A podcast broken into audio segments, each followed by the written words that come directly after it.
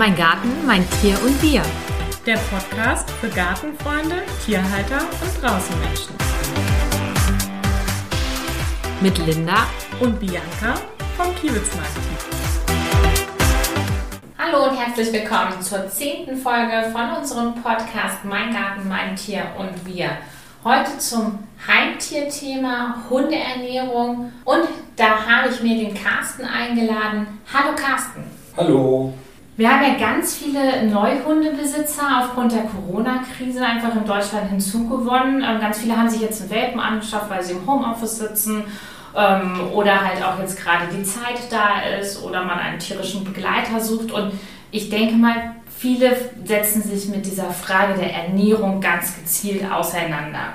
Ja, da fragt man sich natürlich, worauf muss ich achten? Und deswegen sitzen wir heute hier zusammen und damit du uns ein bisschen durch diesen Inhalts- und Deklarationswahnsinn einfach führen kannst. Und ich bin ja auch, äh, ich lese gerne auch die Rückseite und, und das da ist ist auch ganz wichtig, ja. und da ist mir aufgefallen, dass äh, bei mir entstehen da tierisch viele Fragezeichen im Kopf, wenn ich so vom Hundefutter mir die Rückseite äh, anschaue. Na, dann schauen wir mal, ob wir diese Fragezeichen heute im Laufe des Gesprächs etwas erklären können. Das hoffe ich. Viele haben sich einen Welpen geholt jetzt ins Haus, ähm, weil sie einfach äh, jetzt die Zeit haben und fragen sich jetzt, wenn sie das vom Züchter geholt haben, jetzt stehe ich da und wie fütter ich denn nun? Ja, erstmal wirst du ja vom Züchter schon mal ein Futter mitbekommen. Der Züchter hat ja eine, eine gewisse Futtersorte, die er dem Muttertier gegeben hat, dem er ja auch den Welpen gegeben hat. Und das bekommt man ja erstmal mit. Und dann ist natürlich die große Frage, kann ich dieses Futter bei meinem Händler vor Ort bekommen? Wie bekomme ich also an dieses Futter ran? Wenn man dieses Futter also weiterfüttern möchte, ist es ja überhaupt kein Problem. Problematisch wird es ja nur, wenn dieses Futter umgestellt werden soll. Wie macht man denn nun eine Futterumstellung? Ach nee, das müsst ihr ja fragen. Genau, ja, wie macht man eine Futterumstellung? Du hast es schon gut eingeleitet, das wäre nämlich jetzt auch meine Frage gewesen. Wie mache ich denn eine Futterumstellung? Ähm, und was macht denn eigentlich so ein spezielles Welpenfutter aus? Weil ich lese immer Welpenfutter und Adult. Ähm, also eigentlich fütter ich doch am Anfang Welpe, oder? Ja, erstmal natürlich das Thema der Umstellung würde ich gerne mal erklären. Es ist immer ganz wichtig, dass ihr immer noch für fünf Tage das Futter habt, was bisher gefüttert wurde. Weil die Umstellung muss in Summe über zehn Tage erfolgen. Eine sehr radikale Umstellung verträgt in der Regel der Hund nicht so gut. Also es könnte dann halt zu Durchfallerscheinungen kommen, was natürlich keiner so wirklich haben möchte. Deshalb ist halt eine sanfte Umstellung der Futtersorten immer ganz wichtig. Am einfachsten als Faustformel kann man sich merken, man füttert die ersten drei Tage zwei Drittel altes Futter, ein Drittel neues Futter. Dann füttert man drei Tage Hälfte, Hälfte und die letzten drei Tage zwei Drittel neues Futter, ein Drittel altes Futter. Nun zu deiner Frage Welpenfutter. Man muss da ganz wichtig unterscheiden, wie groß wird dieses Tier irgendwann werden. In der Regel gehen wir davon aus, dass wir so die 20 Kilo Marke als Grenze ansehen. Ein Tier, was im Endgewicht irgendwann mal über 20 Kilo erreichen wird, sollte ein spezielles Futter bekommen, nämlich das für große Rassen. Ihr werdet im Laden und wenn du da an den Regalen lang gehst, immer wieder sehen, dass es dort Produkte gibt, die entweder für Maxi-Hunde sind oder die heißen dann so AGR. Das bedeutet nicht aus gutem Rind, sondern bedeutet Aufzucht großer Rassen. Das Problem bei der Welpenernährung ist einfach, dass die Tiere natürlich ein sehr gutes Futter von uns Menschen bekommen, was sie früher in der Natur halt nicht hätten kriegen können, denn man muss sich ja vorstellen, der abgesetzte Welpe, der also keine Muttermilch mehr bekommt, sitzt ja im Rudel, im Rang ganz hinten und die hätten ihm dann halt nicht so ein tolles Futter überlassen. Und damit ist es halt bei uns so, dass wir denen halt ein sehr, sehr gutes Futter zukommen lassen. Und das Problem entsteht letztlich im Verhältnis Knochen- und Muskulaturwachstum. Diese sehr energiereichen und guten Futtersorten sorgen halt dafür, dass die Muskulatur schneller wachsen kann, als die Knochen und das ganze Gelenksystem hinterherkommt. Aus dem Grunde heraus sollte man halt dem großen Tier, also wer dann wirklich über 20 Kilo Endgewicht bekommt, ein reduziertes Futter geben. Das ist halt in dem Aufzucht großer Rassen drin. Da hast du ja schon mal ein Fragezeichen geklärt. Ich hätte nämlich äh, auch das Fragezeichen im Kopf gehabt, was denn AGR auch bedeutet auf dem Futter. Ja, jetzt äh, gibt es aber natürlich nicht nur Hunde vom Züchter, sondern es gibt natürlich auch Hunde, ähm, einfach die man aus dem Tierheim äh, vielleicht abgeholt hat. Wie ist es denn da äh, mit dem Futter? Bekomme ich da auch meistens was mit oder muss ich äh, gucken, äh, was ist es für eine Rasse, was ich da füttere? Ähm, was würdest du da unseren Hörern raten? Also im Tierheimbereich werden natürlich unterschiedliche Futtersorten gefüttert, je nachdem, was halt auch gerade mal dem Tier zur Verfügung gestellt wurde. Generell können wir ja sagen, dass die Tiernahrung, die wir heute den Tieren zur Verfügung stellen, alles in Summe schon mal ein ganz ordentliches Futter ist. Äh, es ist immer besser heutzutage, ein Futter, auch wenn es nicht ganz so teuer ist, zu füttern, als wir früher die Ernährung vom Tisch gemacht haben. Das ist also schon mal erstmal so eine Basis, mit der man ganz gut arbeiten kann. Mit der vorhin erwähnten Futterumstellung kann man die Tiere im Prinzip von dem jetzigen Futter relativ gut umstellen. Vom Tieren kann man auch Futter mitbekommen. Gegebenenfalls muss man das halt ansprechen, dass man sagt, man möchte ein bisschen halt diese berühmten fünf Tage Futtermenge mitnehmen, damit man dann den Hund vernünftig und langsam umstellen kann. Ich würde keine radikale Umstellung empfehlen. Also auch wenn das Tierheim da jetzt äh, nicht unbedingt das Futter mitgeben kann, können die jemanden ja auch sagen, was er denn bekommen hat. Also es ist ja kein Geheimnis, dass man dann eine Marke nennt oder den Lieferanten letztlich benennen kann. Und dann geht die Futterumstellung genauso weiter, wie wir sie eben hatten, egal ob das jetzt vom Welpenalter oder auch im Erwachsenenbereich ist. Erwachsenenbereich, das ist das berühmte Adultfutter, was ja nichts anderes als der englische Begriff für erwachsen ist. Also von daher äh, ist das eine relativ einfache Geschichte. Das heißt, auch ein Erwachsenenhund kann ich ja eigentlich noch mit so einer Futterumstellung zu einem anderen Futter bewegen, falls der also man hört ja immer mal wieder, jedenfalls ich im Bekanntenkreis, oh, mein Hund hat eine Futtermittelallergie oder er hat dies und dies oder er verträgt das Futter einfach nicht. Ähm, dann kann ich also einen Erwachsenenhund auch immer noch umgewöhnen. Jederzeit. Und gerade wenn es sich dann um Unverträglichkeiten handelt, ich sage immer nicht gleich, wir haben immer eine Allergie, sondern wir haben häufig mal eine Unverträglichkeit, die sicherlich auch durch eine falsche Ernährung, in seltenen Fällen auch durch Veranlagung passieren kann. Ja, und ähm, was würdest du denn sagen? Jetzt haben wir schon von großen Rassen gesprochen. Ähm, es gibt ja natürlich auch noch kleine Rassen. Ja, macht denn die Rasse eigentlich den Unterschied, was die Tiere gerne fressen oder was ich ihnen zu fressen geben sollte? Vom Fressen her ist der Unterschied gar nicht so groß, mal abgesehen vielleicht von einer Krokettengröße beim Trockenfutter. Wir unterscheiden ja ein Trocken- und ein Nassfutter. Und bei den Krokettengrößen gibt es halt für die kleinen Hunde kleinere Kroketten und für die großen Hunde große Kroketten. Was viel entscheidender ist, welchen Energiebedarf dieses Tier dann letztlich hat. Wenn du dir halt einen kleinen Hund geholt hast, hat er einen anderen Energiebedarf als ein großer Hund. Auch in den Rassen ist es natürlich so. Hast du dir einen Hund geholt, zum Beispiel so ein Border Collie, der sehr, sehr aktiv ist, sehr viel unterwegs ist mit dir, oder hast du dir einen Hund geholt, der mehr auf dem Sofa liegt und dir zuguckt, die brauchen natürlich unterschiedlich viel Energie und das ist letztlich das Entscheidende in der Ernährung auch. Das ist ja fast wie bei uns Menschen. Da brauchen wir ja auch ein bisschen mehr äh, Kohlehydrate, wenn wir Sport treiben. Das kann man ja fast schon äh, adaptieren. Das ist genau richtig. Also ganz viel in der Tierernährung kann man aus der menschlichen Ernährung ableiten, weil wir sind relativ gleich gebaut. Und so viel Unterschied ist dann letztlich gar nicht. Man muss ein bisschen mit gesundem Menschenverstand dabei gehen. Und das ist auch wie bei uns Menschen. Bewegt man sich wenig, isst aber sehr viel, nimmt sehr viel Fette und Kohlenhydrate zu sich. Naja, dann braucht man eben irgendwann was zum Abnehmen. Oder muss dann halt äh, ein bisschen aktiver sein. Das ist beim das Hund geht natürlich auch. Ein Frauchen oder Herrchen. Es gibt ja verschiedene Fütterungsformen. Es gibt ja äh, Trockenfutter, Nassfutter. Ich kenne äh, Bekannte, die mischen Trocken- und Nassfutter. Es gibt welche, die machen Wasser zu dem Trockenfutter dazu, damit es Nassfutter wird. Äh, ja, was will ich denn da überhaupt?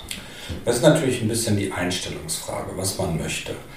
Generell kann man sagen, mit allen Futtersorten hat man eine komplette Ernährung. Ein Trockenfutter ist halt runtergetrocknet auf nur noch 10% der Ursprungsmasse.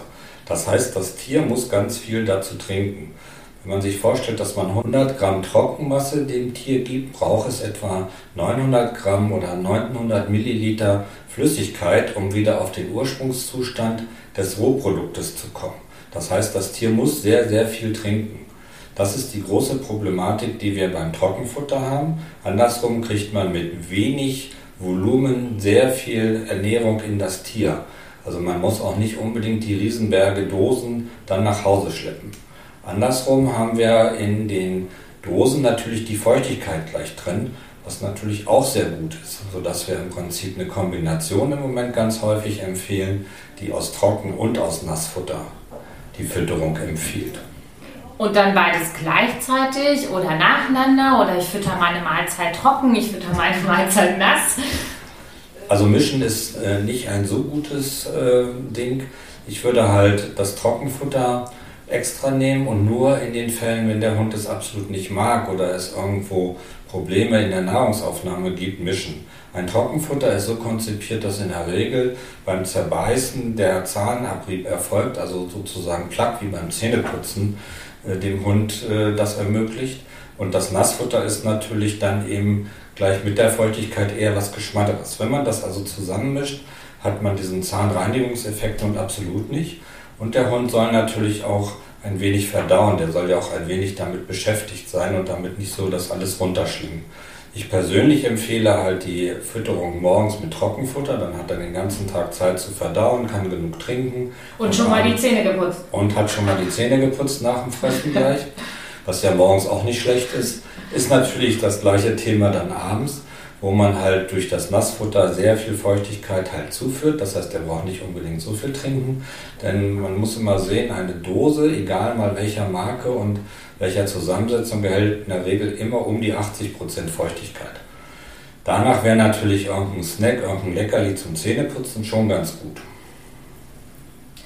Das hört sich ja schon mal äh, nach einem ganz guten Plan an. Ich hätte auch gerne Essen, das mir gleichzeitig die Zähne putzt. das wäre auch schön. Wenn wir Menschen ein so gutes Produkt wie so eine Hunde- oder Katzenernährung hätten, könnten wir fast alle unsere Probleme lösen.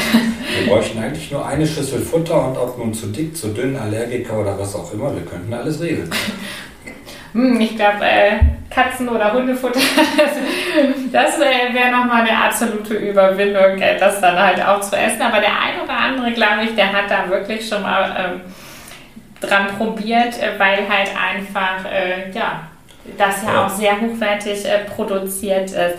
Jetzt hattest du gesagt, morgens und abends. Ähm, ist das auch so, sage ich mal, ja, die Fütterungsmenge, beziehungsweise sollte ich mittags ihm nochmal einen Snack anbieten oder, ähm, weil wir essen ja auch Frühstück, Mittag, Abendessen. Also in der normalen Ernährung sollte es ausreichen, dass er morgens und abends was bekommt. Wir verwöhnen die Hunde natürlich. Also wird tagsüber immer zugefüttert. Es gibt mal hier Leckerli, es gibt da mal ein Öhrchen und was auch immer. Insofern kriegt der Hund tagsüber auch. Normalerweise sagte man sogar früher, es reicht eine Mahlzeit am Tag und es wurde auch immer mal von einem Pausetag gesprochen. Der Hund ist schon so gebaut, dass er ein bisschen auf Vorrat sich das anlegen kann und nicht unbedingt alle drei, vier Stunden wie so ein Nager letztlich dauerhaft fressen muss. Aber wir Menschen können damit natürlich nicht so gut um, wenn so ein Tier einen freudestrahlend treuen Blickes anguckt und sagt, gib mir was zu fressen. Oh, besonders nicht, wenn er am Esstisch mitsitzt, beziehungsweise daneben und einen anguckt. Das, das kenne ich. Meine Eltern haben sich gerade einen Hund angeschafft. Äh, der sitzt dann auch gerne mal neben mir und guckt, mir, guckt mich an. Und dann denke ich mir auch so, ach, jetzt möchte der bestimmt auch gerne äh, etwas essen. Aber sollte man denn was vom Tisch geben? Das wäre eine nicht so gute Idee, weil das, was wir für uns zubereiten, enthält ja nun Salze, Gewürze und das bekommt den Tieren nicht wirklich gut. Das sollte man also lassen und äh, da rate ich also absolut von ab. Da wären wir ja schon bei den Bestandteilen. Ich hatte ja schon am Anfang gesagt, so Inhalts- und Deklarationswahnsinn. Da steht ja unheimlich viel auf so einer Tüte drauf und auch auf der Dose steht unheimlich viel drauf, wenn ich mal ähm, welche im Fachmarkt gesehen habe. Da mussten wir mal einiges erklären. Und zwar äh, das erste der Fleischanteil, davon hast du ja auch gesprochen, und die Feuchtigkeit. Wie viel sollte denn da so mindestens drin sein? Also wenn wir mal von der Dose ausgehen, muss man immer aufpassen, was steht wirklich vorne für eine Fleischsorte drauf und was ist dann hinten deklariert unsere gesetzlichen oder unsere Vorgaben, mit denen wir alle in der Branche arbeiten, sehen halt vor, dass wenn zum Beispiel auf dem Bild ein Rind abgebildet ist, dass mindestens 4% von diesem Tier dann letztlich auch drin sein müssen. Mehr sind das gar nicht. Nun gibt es aber zum Glück viele, viele Hersteller, die deutlich mehr von diesen Tieren in ihre Produkte machen und dieses auch offen deklarieren. Dann kann man auf der Rückseite in der Regel sehen, von welchem der Produkte am meisten in dem Futter enthalten ist. Aber vorsichtig, guckt euch immer ganz genau an, wie ist zum Beispiel ein Produkt aufgeschlüsselt. Es kann durchaus sein, dass zum Beispiel Mais oder Weizen in viele Bestandteile aufgeschlüsselt ist, damit zum Beispiel der Fleischanteil nach vorne rückt in der Deklaration. Es gibt auch, und das ist im Moment gerade ganz problematisch, wie ich das in der Branche so sehe, Deklarationen, die halt den Frischfleischanteil und die Trockenmasse gemeinsam in der Deklaration mischen. Dadurch gerät halt der frische Anteil deutlich nach vorne und der Trockenanteil, was ja vorrangig dann im Getreidebereich ist, nach hinten. Das ist so ein bisschen eine Problematik, die man sich aber im Fachhandel gut erklären lassen kann. Hui, äh, da ist ja wirklich äh, viel Schummelei, sage ich jetzt mal, auch äh, so einfach da. Und ähm, da muss man dann wirklich drauf achten, dass wirklich alles einzeln aufgeführt ist einfach. Und ähm, kannst du mir ja. da auch diesen Unterschied erklären zwischen diesem Fleisch und ich lese oft Fleischmehl? Naja, das äh, ist halt so, dass die Produkte ja auf der ganzen Welt hin und her geschippert werden und wir natürlich nicht immer alle Produkte aus Deutschland bekommen. Und je preiswerter das Produkt ist, je mehr kann man eigentlich von ausgehen, dass mit Mehlen gearbeitet wird. In der Regel ist im Dosenfutter ganz oft auch wirklich Frischfleisch verarbeitet. In den äh, Trockenfutterbereichen ist das eher seltener, da wird viel mit Mehlen gearbeitet. Und wenn jetzt zum Beispiel ein sibirischer Hirsch in die deutschen Produkte kommt, dann wird er in der Regel als Mehl geliefert und dann verarbeitet. Das ist in Summe nichts Schlechtes, ist aber halt manchmal so, dass das nicht ganz so gerne gesehen wird, ist aber absolut üblich. Das klingt natürlich logisch. Und dann, äh, wenn ich hier so weiterlese auf dem äh, Futter, dann kommen wir noch zu irgendwelchen Bestandteilen, die mir jetzt so gar nicht viel sagen, nämlich analytische Bestandteile und ernährungsphysiologische Zusatzstoffe. Also klar, jeder kennt einen Zink und ein Vitamin, äh, aber was hat denn das da in der Hundeernährung äh, auf, mit auf sich? Ja, das ist ja genau das, was wir vorhin schon mal sagten, dass die Hunde ähnlich gebaut sind wie wir. Im Prinzip sind genau die Vitamine und die aufgeführten Zusatzstoffe, das sind die Spurenelemente. Und das ist ja auch so, es wird von uns ja auch keiner an irgendeinem Stück Eisen oder Zink knabbern, aber zur Körpererhaltung brauchen wir die Spurenelemente. Wir brauchen halt alles das, was da aufgeführt ist und ein gutes Futter muss das letztlich alles enthalten, weil wir ja, wie schon gesagt, den Hund komplett ernähren. Und der kann halt nicht nur mit Proteinen und mit Rohfaser und mit Kohlenhydrate versorgt werden, der muss eben auch Mineralien, die Vitamine und das wird halt in der Tiernahrungsindustrie als ernährungsphysiologische Zusatzstoffe deklariert. Da gibt es ja aber auch so Zusatzstoffe für. Also da gibt es ja noch irgendwelche Öle und irgendwelche Vitamine, die ich meinem Hund da zusätzlich geben sollte. Ist denn das immer so sinnvoll? Wenn du jetzt also ein vernünftiges Hundefutter fütterst, brauchst du das normalerweise nicht. Wenn du das im Laden gesehen hast, ist das in der Regel für die äh, Leute gedacht, die ihre Tiere barfen, die also eine Rohfleischfütterung machen, weil da muss das ja dann von dem Besitzer des Tieres beim Kochen im Prinzip zubereitet werden und zugefügt werden. Da ist das ja nicht enthalten. Wir brauchen ja diesen allumfassenden Bereich. Und das ist eben die Problematik, wenn man halt sein Tier barft, muss man sich genau damit beschäftigen, wie viel dieser Vitamine und Öle muss ich denn für das Tier entsprechend zusetzen. In der Tiernahrungsindustrie ist das halt alles erforscht und da wird halt genau das Futter so zubereitet, dass das den Tieren bekommt. Natürlich sonst noch wichtig ist, wir haben ja immer die Diskussion der getreidefreien Ernährung. Das müsste ich äh, oder würde ich gerne nochmal ansprechen, weil das ist gerade so ein Hype. Und da muss man ein bisschen aufpassen, weil nicht jedes Tier kann unbedingt getreidefrei ernährt werden. Und wir haben ganz häufig die Probleme, was ich auch auf, auf Messeständen inzwischen schon höre, dass die getreidefreie Ernährung gar nicht mehr so positiv gesehen wird. Es gibt inzwischen die ersten Züchter, die mir berichteten, dass die Tiere auf die Kartoffel allergisch reagieren. Da muss man also jetzt mal sehen, wo die Reise hingeht. Ich empfehle deshalb nicht immer sofort auf eine getreidefreie Ernährung einzusteigen. Das stelle ich mir auch so ähnlich vor wie bei uns Menschen. Also einfach äh, seine Ernährung umzustellen und gewisse Produkte wegzulassen, ähm, ohne dass da ähm, das nötig ist, äh, ist meistens problematisch. Und wenn man halt aber sieht, dass der Hund das nicht verträgt, dass es eine Unverträglichkeit gibt, dann ist es natürlich sinnvoll. Ähm, du sprachst gerade schon vom, vom Barfen.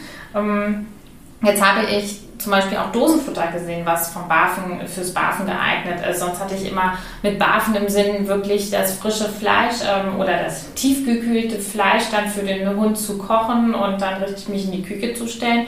Aber es gibt ja anscheinend auch Dosenfutter, was dieses Barf geeignet ist. Ja, es ist immer halt dann für einen Barfer geeignet, wenn es genau offen deklariert ist. Wenn du also auf der Dose genau sehen kannst, wie ist die Dose zusammengesetzt und zwar komplett zusammengesetzt. Wenn man eine so eine solche, solche BAF-Dose halt sieht, dann hat man eben genau eine Aufschlüsselung, ist da Herz drin, ist da Magen drin, ist da Leber drin, da sind die Proteingehalte genau aufgesetzt. Und es ist nicht eine fremde Fleischbrühe zugesetzt, sondern die Fleischbrühe genau von den tierischen Substanzen, die auch in dieser Dose letztlich drin sind. Dann ist auch Vitamine, Mineralien, alles so genau aufgeschlüsselt, dass der BAFA genau sehen kann, was gebe ich denn meinem Tier. Das Problem, warum BAFA dann auch mal eine Dose nehmen, entsteht ja letztlich darin, wenn keine Frischfleischkomponente da ist. Also im Urlaub, äh, der Nachbar muss mal füttern, wenn man mal krank ist und der kann nicht kochen und es ist nicht rechtzeitig aufgetaut alles das, was wir halt auch mal gehen, warum wir mal zu einer Fertigdose Suppe Ravioli oder Co. greifen, was uns sonst ja vielleicht auch nicht so ganz behagt. Aber so ähnlich ist es in dem Bereich auch. Fahre ich in den Urlaub, nehme ich halt eine gute Dose mit, wo aber alles dann offen deklariert sein sollte. Und diese offenen Deklarationen, um nochmal auf diese ähm, analytischen Bestandteile und so, zu, zurückzukommen und die ähm, Zusatzstoffe, da gibt es ja Eiweiße, Zink, Jod, Gibt es irgendwas davon, was besonders wichtig ist für den Hund? Es ist alles wichtig. Es ist wie bei unserer menschlichen Ernährung und wenn man genau wissen will, muss man einfach nur übertragen. Ne? Zink für die äh, Wundheilung, ganz, ganz wichtig. Jod ist wichtig, um die Nährstoffe überhaupt verwerten zu können. Alles muss in Maßen letztlich drin sein, es darf nicht übertrieben sein. Und da muss man halt aufpassen, wenn man vom Tierarzt letztlich den Hinweis kriegt, dass halt Zink oder Jodmangel besteht, dann kann man das mit diesen Zusatzstoffen, die es auch für die BAFA gibt, sicherlich ergänzen. Aber nicht einfach so loslegen und sagen, ah, ich meine jetzt, man muss dem Tier meinetwegen ein Lachsöl zusätzlich geben, weil ich mehr Omega-Öle zufügen möchte. Muss man halt ein bisschen aufpassen, dass man damit nicht zu viel des Guten tut. Apropos Zusatzstoffe, fällt mir gerade noch was ein. Ja, was ist es denn? Also man hat es ja in, in unserer menschlichen Ernährung oft so, sage ich mal, dass irgendwelches Zucker beigemischt wird oder es wird ähm, irgendwelche künstlichen Aromastoffe beigemischt. Ist denn das bei der Hundeernährung auch so etwas, wodurch dann auch vielleicht Probleme entstehen könnten? Also es gibt halt natürlichen Zucker, der ganz einfach durch das verwendete Getreide, Gemüse natürlich in den Produkten ist. Das ist unproblematisch. Man muss halt auch da wieder Deklaration lesen. Man muss sich fragen, wenn ein Produkt ganz, ganz preiswert ist, dann ist es oftmals halt auch zugesetzte Zuckerstoffe aus Rübenschnitzel. Passiert halt manchmal, wenn man halt die Ballaststoffe damit erhöhen will. Auch das sollte nicht zu viel sein. Ja, da muss man ja auch aufpassen, dann, ähm, dass der Hund dann halt einfach nicht durch sowas zu dick wird oder halt vielleicht auch sogar ähm, Krankheiten dadurch kriegt. Also oftmals hört man ja, dass es an der Ernährung liegt ähm, und wenn der Hund irgendwie dann doch zum Tierarzt muss. Ja, dann ist es oftmals natürlich auch gewesen, dass man halt zu preiswert gefüttert hat. Man muss sich immer fragen, was gebe ich wirklich für die Tierernährung aus bin ich in gewisse Preisgruppen nach unten gegangen und dann kann natürlich von den Inhaltsstoffen nicht mehr so das Top-Produkt letztlich produziert werden. Das funktioniert dann einfach nicht. Da ist dann bestimmt so eine Beratung im Fachhandel dann auch Gold wert, denke ich mir mal. Jetzt ja, haben wir über ganz junge Hunde gesprochen und über Welpen, aber natürlich irgendwann ist auch mal so ein Hundeleben äh, dann auch irgendwie, werden sie auch dann ein bisschen älter. Ja, die werden zum Teil ganz schnell älter. Die werden ganz schnell älter, ein bisschen träger oftmals, so habe ich es jedenfalls erlebt bei meinem äh, Hund und ein bisschen nicht mehr ganz so aktiv. Muss ich dann das Futter auch wieder umstellen? Ähm, da gibt es ja irgendwie spezielle Sorten dann nochmal. Ja, auch hier haben wir wieder das Größen- und Rassenproblem. Man kann immer davon ausgehen, ein großer Hund braucht länger Welpenfutter und früher Seniorfutter, weil ein großer Hund auch einfach nicht so alt wird. Wir haben in Summe der letzten Jahre sicherlich die Lebenserwartung durch die Top-Fütterung erweitert, Aber ein großer Hund stirbt schon mal mit 8, 9 Jahren. Das ist halt nicht so wie ein kleiner Hund, der durchaus über 15 Jahre werden kann. Dementsprechend früher braucht halt ein alter, großer Hund sein Seniorfutter, weil das ist dann einfach kalorienreduziert, das ist entsprechend seinem geringeren Bewegen, aber auch anderen Bedürfnissen letztlich, was er halt im Kalziumbereich braucht, was er letztlich für Herz-Kreislauf braucht, was er für Fell braucht, ist ein ordentliches Seniorfutter anders gebaut als das normale Erwachsenenfutter. Und wann merke ich das, dass mein Hund ein Seniorfutter braucht? Man merkt es ja einmal am Alter, was man weiß, ganz klar, ne? sodass man nach Hunderasse gehen kann und sagen kann, so, ich habe noch zwei Jahre, dann würde ich halt letztlich in der normalen Erwartung anfangen mit einem Seniorfutter.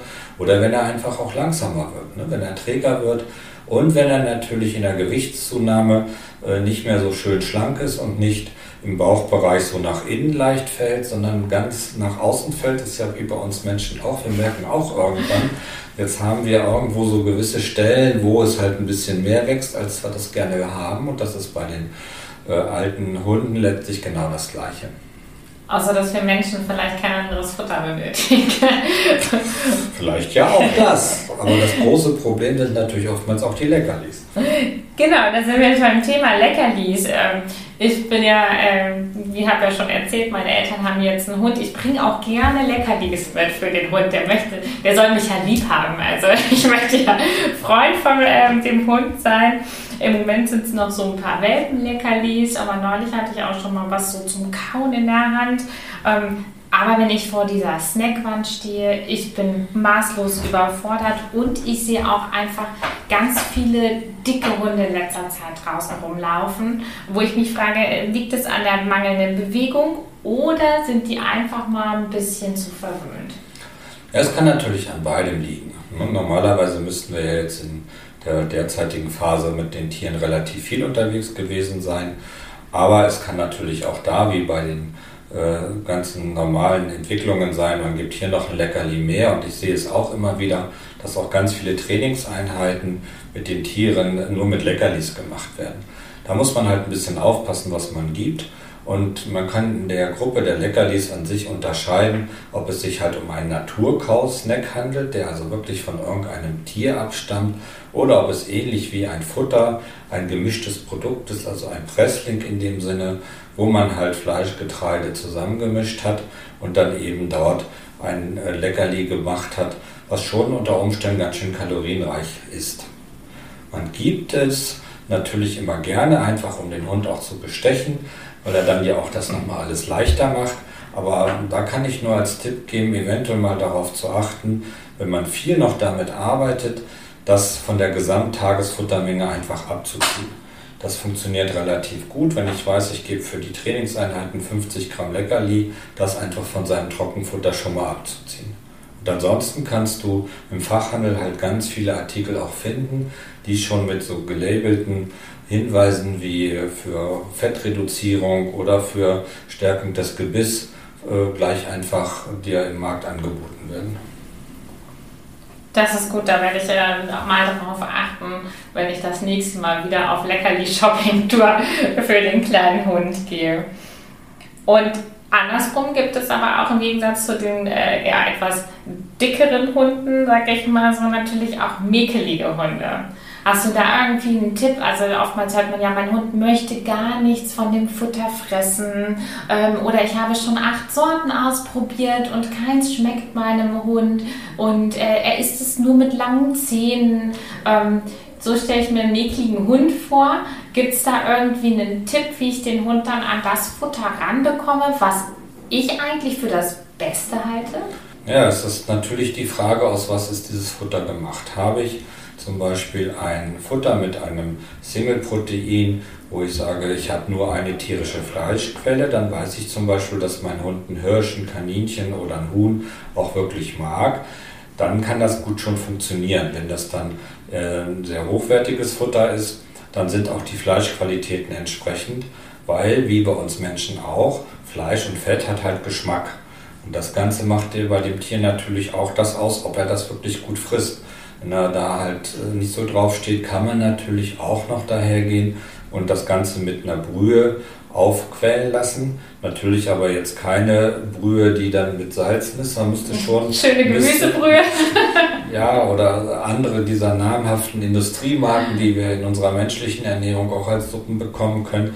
Da muss man sich halt die Mühe machen und muss eine Brühe eben abkochen aus Fleisch. Das dazu gerührt, das steigert schon die Akzeptanz der Tiere ungemein. Sind eigentlich alle Fragen soweit geklärt, glaube ich, äh, die ich mir so äh, gestellt habe? Falls äh, ihr noch Fragen habt, könnt ihr natürlich uns immer eine E-Mail schreiben und ähm, wir fragen das dann gern natürlich im Nachgang noch den Carsten ähm, zum Thema Hundeernährung.